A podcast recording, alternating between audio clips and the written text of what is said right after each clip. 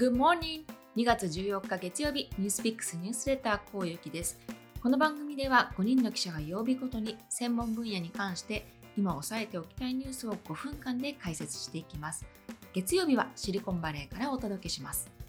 え今日はバレンタインデーですよね。まあ、そわそわしているリスナーの方も多いんではないでしょうか。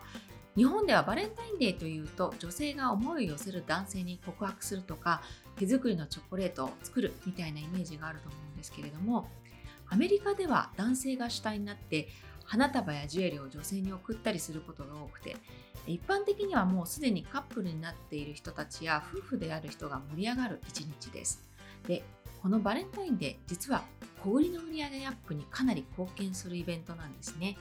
アメリカで14日というのは明日なんですけれどもバレンタインデーの支出は2兆7700億円になるというふうに予想されていてこれ歴代2番目に多い消費が見込まれています。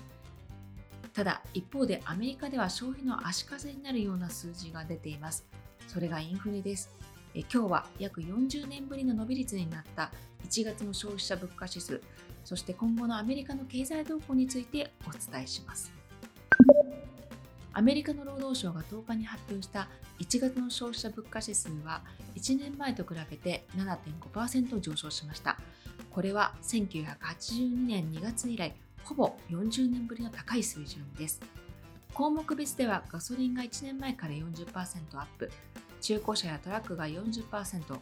食品が7%上昇していて、市民の生活を直撃しています。実際にアメリカに住んでいると高いなと感じるのはガソリンです。サンフランシスコでは1ガロン、約4リットルのガソリンが4ドル80セント、550円で、1年前から1ガロン1ドル以上も高くなっていて、もうこれ、おいそれというふうに車を飛ばせない状態です。食料品も朝食に食べるシリアル、パンが最も値上がりしています。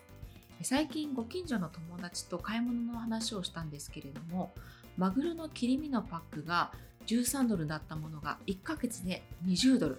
7ドル、つまり800円以上の値上げになっていて、本当にびっくりしたというふうに話をしていました。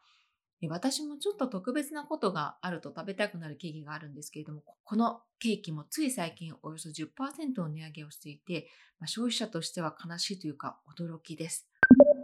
どうしてこんなにインフレなのか、理由は様々です。一つはサプライチェーンで生産や輸送に問題があることに加えて、ここに需要の急激な拡大が起きていることです。新型コロナによって生産が止まったり、輸送が遅れたり、物がうまく届かないというサプライチェーンの問題が残っていたところに、今コロナが明けてきて、物やサービスを求める需要が拡大しています。まあ、物がないから価格が上がってインフレになっているわけです。また、ここに世界的エネルギー価格の高騰も拍車をかけています。トラックや飛行機などの燃料が上がっているので、この値上がり分が商品やサービスに跳ね返ってきています。さらに深刻な人手不足も大きく影響しています。アメリカではグレートレジグネーション、代理職が起きていて、2020年の夏以降、多くの人が仕事を辞めています。